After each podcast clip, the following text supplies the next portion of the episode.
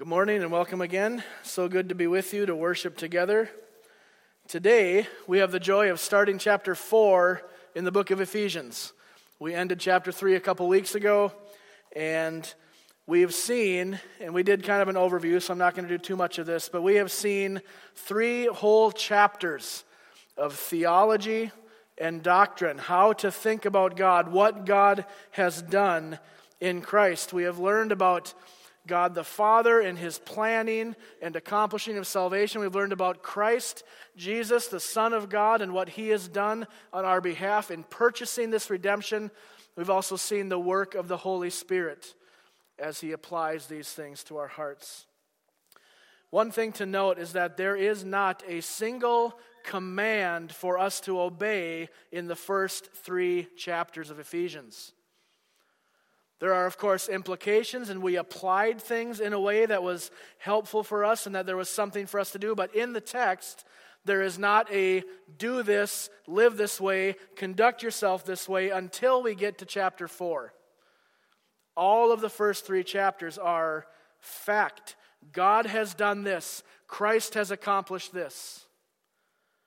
I think the point of this structure is to help us see that if you and I and the church at Ephesus, if we do not put a foundation under our obedience, if we don't have right motivations for what we do, that we're not going to live a life ultimately pleasing to God. He has set things up in a very specific way. All of the love, all of the obedience, all of the doing of the things has to, for the Christian, be motivated by the knowledge that God in Christ has already done the work that qualifies us to be children of God, and now we simply follow in obedience because of what God has done. So now we come to three entire chapters of instruction and command and encouragement for us, and we must not forget that obedience to the will of God, doing what this text is going to tell us to do, is to be seen as a response to what God has done. If we mix those up, if we start to think that we initiate things by our doing, our working, our acting, and then the Holy Spirit comes along and says, I'm just going to give you the nudge that you need to get to where you need, that's not the right way to think about it, is it? The Holy Spirit works in our hearts, convicts us of our sin, and motivates us, enables us to live lives of obedience. We need to be really careful that we don't reverse those. You know why? Because the entire Bible is about glory and who gets it and who deserves it. And if we put ourselves in front of God's work, and we come into this and say, oh man, there's all this stuff to do, and we got to do this and do that and do that, we have to see that as being fueled or enabled by the Spirit of God. Otherwise, we put ourselves in a position of taking credit for it, and that robs God of the glory that He deserves. So I am so excited to work through these texts with you over the coming weeks and months. And we're going to be in chapter four until June, at which point we will take a break. We're going to do a summer series in the Psalms. And really excited for that. There's so much good encouragement and worship and everything in the Psalms. So really excited for that. Then in September, Lord willing, we will come back and pick up in verse seventeen of Ephesians chapter four. So for the next five Sundays, we will be in Ephesians chapter four, Lord willing. That's the plan, at least for now. And I'm going to try to get a preaching schedule out. I know some of you like to look ahead, so I'm going to map the whole spring and summer so that you can know where we're going, you can read ahead, you can prepare your heart in the Word of God before we come together to worship. So I'll try to get that out also in the next couple weeks. But for this morning, let's open our Bibles or your tablet or whatever you're reading on to Ephesians chapter four. And I'm going to read this section that we're going to be in for the next several weeks, verses one through sixteen. So I invite you to follow along as we start this morning, Ephesians chapter four, starting in verse one. I, therefore, a prisoner for the Lord, urge you to walk in a manner worthy of the calling to which you have been called, with all humility and gentleness, with patience, bearing with one another in love, eager to maintain the unity of the Spirit in the bond of peace. There is one body and one Spirit, just as you were called to the one hope that belongs to your call. One Lord, one faith, one baptism, one God and Father of all, who is over all and through all and in all. But grace was given to each one of us according to the measure of Christ's gift. Therefore it says, when he ascended on high, he led a host of captives, and he gave gifts to men. In saying he ascended, what does it mean but that he had also descended into the lower regions, the earth? He who descended is the one who also ascended far above all the heavens, that he might fill all things. And he gave the apostles, the prophets, the evangelists, the shepherds and teachers to equip the saints for the work of the ministry, for building up the body of Christ until we all attain to the unity of the faith and the knowledge of the Son of God, to mature manhood, to the measure of the stature of the fullness of Christ, so that we may no longer be children, tossed to and fro by the waves and carried about by every wind of doctrine, by human cunning, by craftiness and deceitful schemes. Rather, speaking the truth in love, we are to grow up in every way into him who is the head, into Christ, from whom the whole body, joined and held together by every joint with which it is equipped, when each part is working properly, makes the body grow so that it builds itself up in love. Let's pray as we begin this morning. God, I ask for your help this morning. I ask that as I try in my feeble ability to expose the meaning of this text, that your Holy Spirit would bind himself to this word and work in all of our hearts, including mine. Lord, we have no hope of coming to your word and understanding or taking away helpful things unless you do the work of opening our eyes, which is why Paul prays and the and the psalmist pray, Lord, open our eyes that we can see what's in your word. Open the eyes of our heart that we would know what you have for us. So, Lord, we are very quick to confess we are dependent creatures. We depend upon you for life, for breath, for provision. And we depend upon you, Lord, for our spiritual health as well. And I'm so thankful that you did not save us and then just leave us to figure things out on our own. But you have given us unspeakable gifts in your word and the ministry of the Holy Spirit, which applies the word to each of our hearts. So God, come this morning and do this work among us. That invitation is not giving you permission. You need not have our permission, Lord, but we readily admit that we need you to be here, and so we ask you to be here. And pray, Lord, that right now, in this few minutes that we have together, you would do the work that your word was purposed to do. And I pray that this would happen in the name of Jesus Christ, your Son. Amen. Amen. As we start Ephesians four here, we see the second time that Paul has referred to himself as a prisoner for Christ or a prisoner of the Lord. Earlier in chapter three, he said his imprisonment was on behalf of the Gentiles. And we noted there that Paul wasn't thrown in prison for cheating a business deal or stealing or whatever. He was in prison because he refused to stop preaching the gospel to the Gentiles. That's why he says he is in prison on their account. But he is a prisoner of Christ Jesus. Now, in chapter four, I think there's another reason that he brings up his imprisonment. And we're going to get to that in a minute. And it has to do with the obedience, the walking that he is calling us to do. The first command for us in the book of Ephesians is found right here in chapter four, where Paul says, walk in a manner worthy of the calling to which you have been called, which is kind of the overarching statement of the rest of this book, because in the following chapters, Paul is going to fill in what does that mean. Walk in a manner worthy of your call. What are you talking about? Well, keep reading. And keep coming back, because that's what we're going to work through for the next however many weeks the Lord gives us. I think it's important also that Paul does not simply suggest that we walk this way as if it were kind of an optional thing. He urges us. He implores us. You catch that word? There's a lot of emphasis behind that word, urge. There's an immediacy. I urge you to walk this way.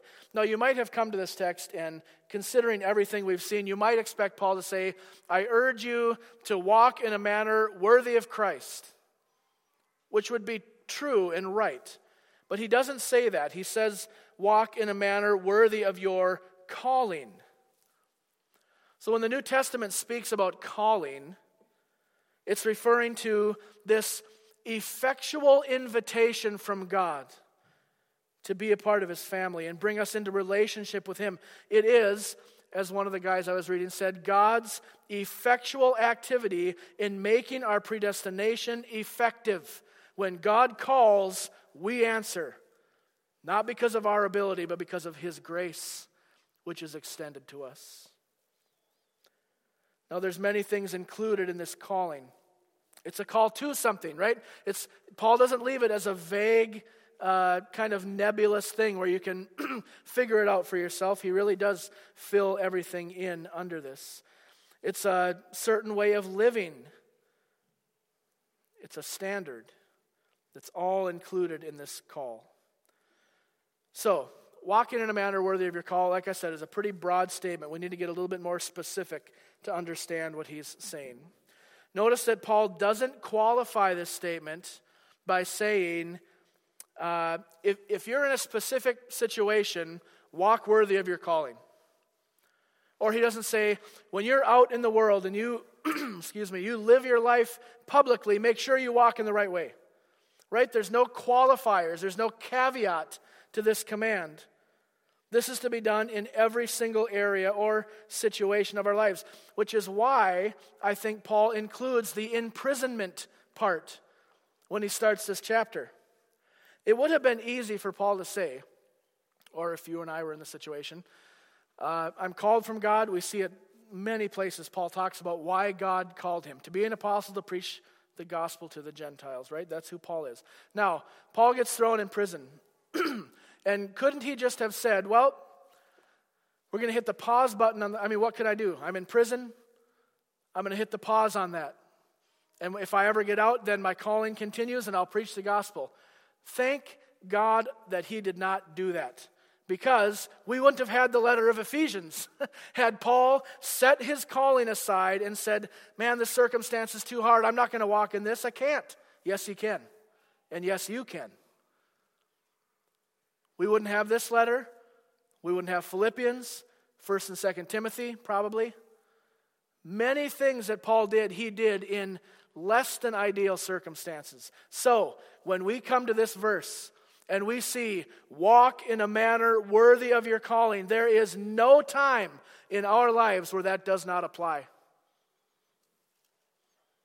There is no time where you set your Christian identity aside and say, if I speak up about this right now, I know I'm in the minority. I'm just going to keep my mouth shut. We do that. That's not what Paul is calling us to. That's not what the Word of God is calling us to. This is a bold calling to be lived out in every single area of our life. Paul writes this to remind us that even in the worst situation, he is in prison. This is not a nice place. He still walks worthy of his calling. There's a way to walk. There's a job to do. There's a gospel to preach in all the areas of our lives. This is the obedience that God is calling us to. And kind of in keeping with that, I want to point out that if we get in the habit of picking it up when it's convenient, putting it down, we have to view that as partial obedience. And I would just say, partial obedience is full disobedience to God's call. There just is no room, brothers and sisters, to pick this up when it's convenient and put it down when it's not. That is not the example of the Apostle Paul, and that ought not to be the way that we think about our calling as Christians.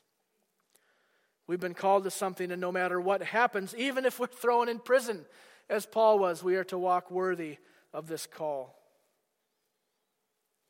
I just think it's so amazing. You read in the book of Acts, Paul's in prison, right? Him and Silas, this is in the city of Philippi. They get thrown in prison for preaching the gospel. And what happens? Paul doesn't lay aside his calling. He leads the jailer to Christ in prison. What an example for us of what we are to do in walking worthy of this call.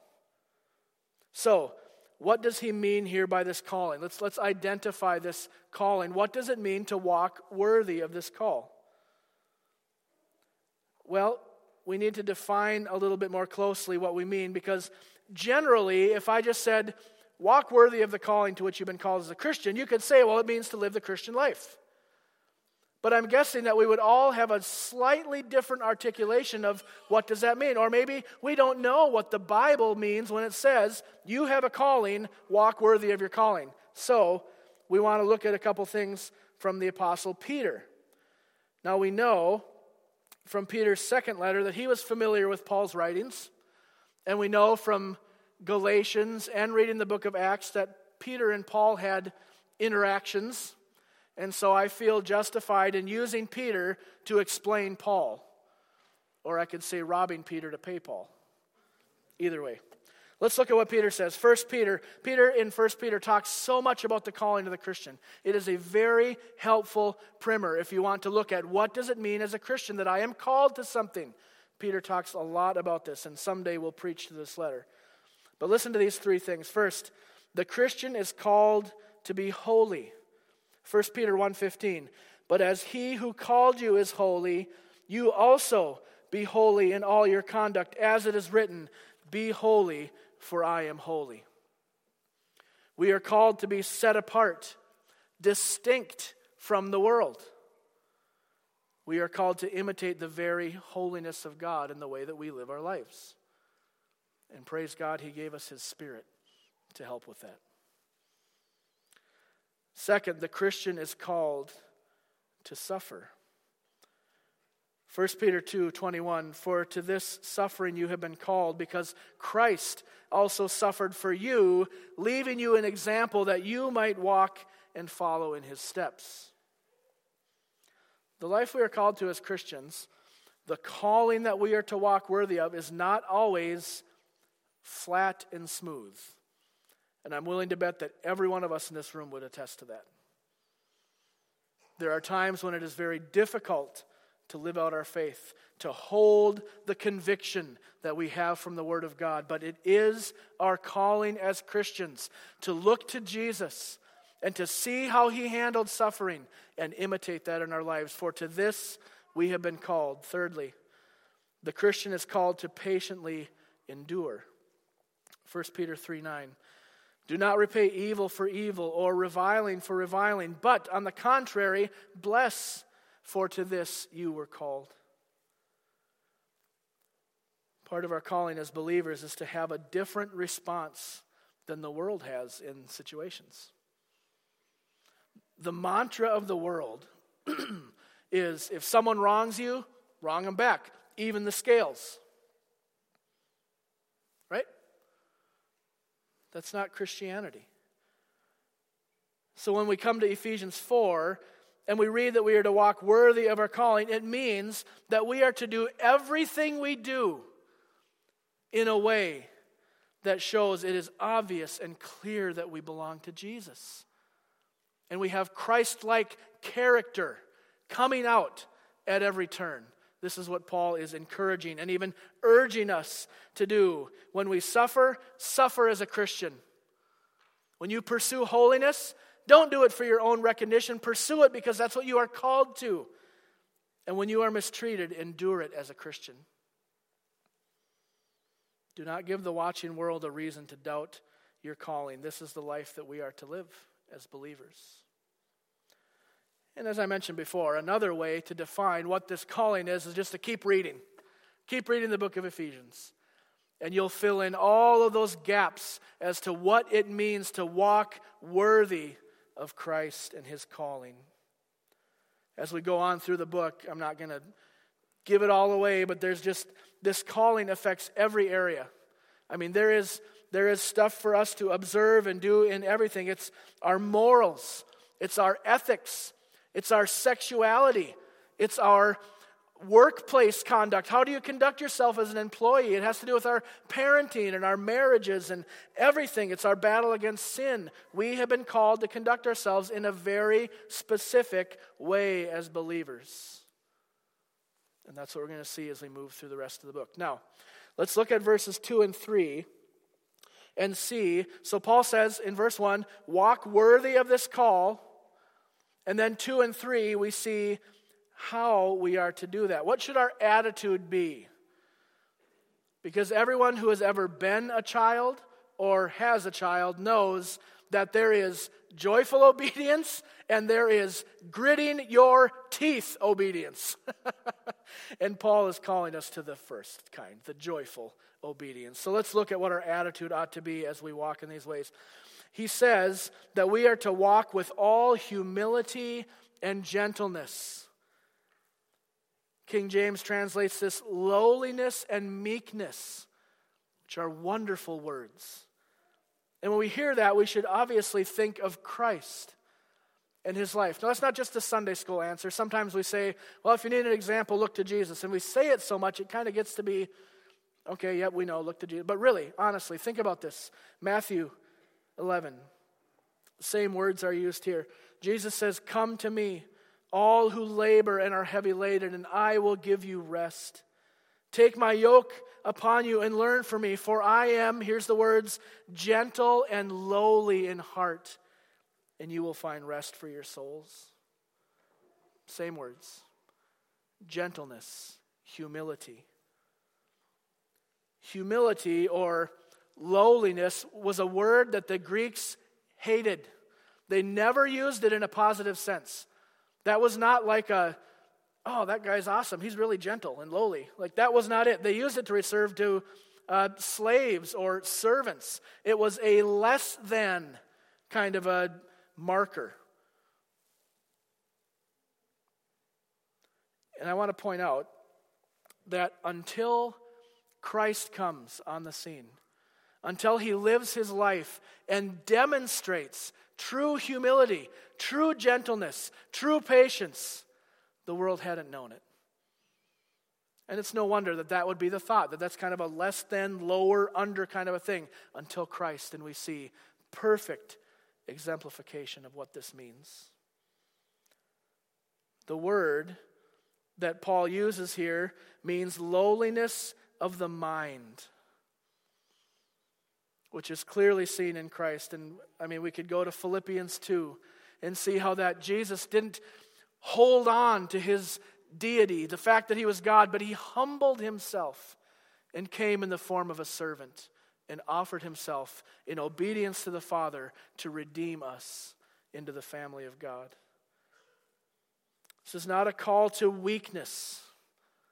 It's not a call just to be a a pushover and never have an opinion or a conviction on anything. It's a call to consider the needs of others before your own, to prefer one another, to put yourself lower than. It's true in that sense of the word. Paul said, Philippians two four, let each one of you look not only to his own interests, but to the interest of others. Are we committed as Christians to putting the good of our neighbor, the good of our brothers and sisters above our own and laying aside our preference so that we can demonstrate humility and gentleness? So not only humility, Paul says we must walk with gentleness. Now, maybe you have some kind of conception of what it means to be gentle. Oftentimes, grandmothers are thought of to be gentle and compassionate, or maybe you have an opposite. Maybe you knew someone who was really harsh, who was not gentle. But either way, we understand gentleness to be calmness, approachable, right? And what I want to be careful of is that we don't equate these things, gentleness, humility, with weakness. In a sense, we recognize we are weak. I'm, I'm not trying to get around that. But to be humble, to be gentle, does not mean that you are somehow less than the boastful, arrogant, proud person. Culturally speaking, it's the loudest mouth that gets attention. I mean, humility and gentleness are not like the quality that all the superstars want to have in the athletes, right? I mean, the person who boasts about their ability, who promotes themselves the most, they get the endorsement, they get the deals, they get whatever. This is so contra-culture for us to say, yeah, as Christians, we want to be marked by humility, gentleness, and patience. These are not valued as characteristic traits in our time. They weren't in Paul's time either. But let's define gentleness. I've been reading a commentary on, by John Stott as I've gone through it. I've, I've just found him so helpful in a lot of ways. Uh, and he defines gentleness this way, and I thought it was really good. Gentleness is strength under control. Isn't that good? Gentleness is strength under control. It's the quality of a strong personality who is nevertheless master of himself and servant of others. That's why I say, don't think that gentleness is just being pushed over and you never have an opinion. It is strength under control. Submitting yourself to God. Peter told us in First Peter five, God opposes the proud, but gives grace to the humble. Don't you want to experience the grace of God? Don't you want God's favor to be on you? I don't want to be opposed to God, but God opposes the proud, but he freely extends grace to those who humble themselves. This is what we have been called to as Christians. Paul now says, keeping in verses two and three, that we must walk not only with gentleness and humility, but with patience, bearing with one another in love. I think in this context we could describe patience as the quality by which we demonstrate long-suffering. You guys know what long-suffering is? It doesn't mean that your knee hurts for eight months. It means that you're patient, right? Patience, long-suffering. We don't get quickly upset with things that we deal with over and over and over again. And when we close, I'm going to give you an example of how I totally bombed that this week. Remember that earlier in chapter two, Paul told us about the unity that should exist in the church. We have Jew and Gentile coming together. The, the distinctions, the separations are gone, and now there is one body of Christ. So now, when he tells us to be patient with one another, I think we can put that together in the context of what we've already heard and see that unity is the goal. In fact, next week when we come back, we're going to go through verses four, five, six, and seven, and we are going to see the unity that exists in the Christian faith, and he's getting us ready for that here. Gentleness, humility, patience, these are all working together to promote unity inside the church so that we can carry out our mission of walking worthy of the call and spreading the gospel to those who do not yet know it. And all of these traits held or bound together with love. If you're patient with somebody externally, and yet inside you're just like, oh my word, I can't wait till this is over, get away from me. That's not true unity. If you show gentleness on the surface, and yet inside you're just seething because you can't wait to tell, to tell you what I really think, that's not unity. That's not the unity that Paul is calling us to. The unity that God desires in the church is motivated by and built on love. Love for God, which produces love for one another. This is going to be a repeated theme as we go through the book. And all of this we should do, verse three says, eager to maintain the unity of the Spirit in the bond of peace. I think it's really important to note. Paul does not tell us that unity in the church is possible and we ought to strive to attain it. Remember in uh, Philippians three, Paul says that he, he presses on to take hold of that which Christ had taken hold of him. Remember this, this stretching kind of language? That's not what he's saying here. This is different language. He is saying that there is unity that has been given by the Spirit, and our job is not to create it, but to maintain it. There's a difference. There's a difference between Paul saying, you need to, you need to get this figured out and, and build it and then, and then hang on to it, or him saying, there is unity that comes by the Spirit of God, and your job is to conduct yourselves in such a way that that unity is not compromised, that it is maintained. It's important for a number of reasons. I'll just mention one. We don't make unity. We, God does. We bring sin, we bring past experience, we bring preferences, we bring all of these things. And that is not a recipe for unity apart from the Spirit of God working in each one of us individually, and then as we come together corporately, all of those things come together. And now, of course, it doesn't always go like this. Sometimes it's like this, and stuff just doesn't fit. But we are called to maintain the unity that God has given to us. I think Paul uses the word bond in verse three, the bond of peace, to describe the way that he desires this church, these churches in Ephesus, to be bound together in peace. Several places in the New Testament you can look and see where Paul referred to himself as a bondservant, or he said, I am in bonds or chains because of Christ. Likewise, I think that he is saying the church ought to be chained together, bonded together in the peace that comes from Christ. We're going to see more of this unity when we come back next week and continue on through chapter four.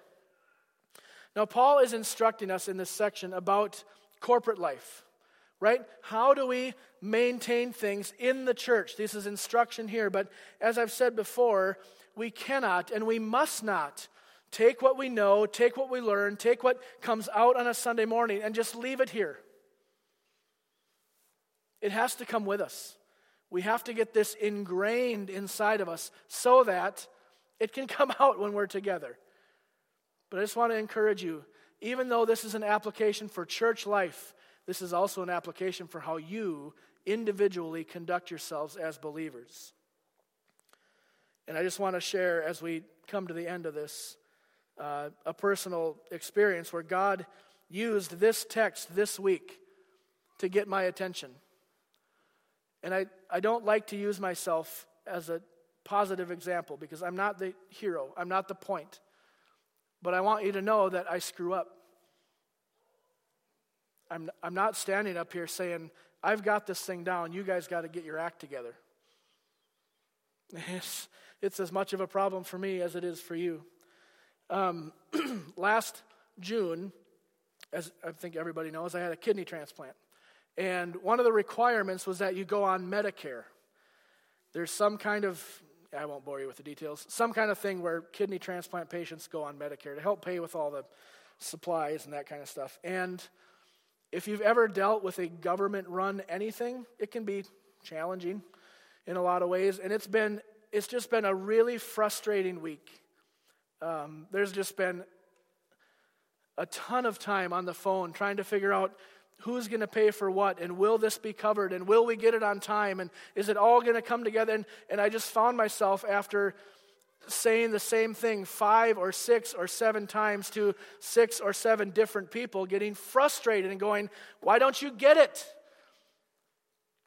And then the text that we're in this week, God goes, Jacob, remember what you're preaching this Sunday. Patience, gentleness, humility. Who am I to get worked up about something like this? Do I not trust that God is sovereign? Is it my responsibility? Is my calling as a Christian to figure out all the details and try to put things together so that it makes sense to me? That's not my call. My calling is to walk with gentleness, patience, and humility. And I blew it. And God used this text that we just preached through to wake me up and say, you know what? I can't, I can't live like this. I can't be like that. That's not what I'm called to do. I'm called to be gentle and patient. So, my encouragement for you comes from the exact same encouragement that I received this week. And maybe you're in a situation where you've just been spinning your wheels over and over and over again with the same thing. We all have those kinds of things. We get frustrated, annoyed. Your calling is not to figure out every detail, but to trust God. And walk with patience, gentleness, trusting God to reveal what you need when you need it. And you know what? He will. He always does. So be encouraged. No matter what you are spinning your wheels through, no matter how frustrated you get with your children or your coworkers or your students or whatever the case may be, gentleness, patience, humility, let them mark you that the world would see Jesus in us. Amen? Amen. Let's pray.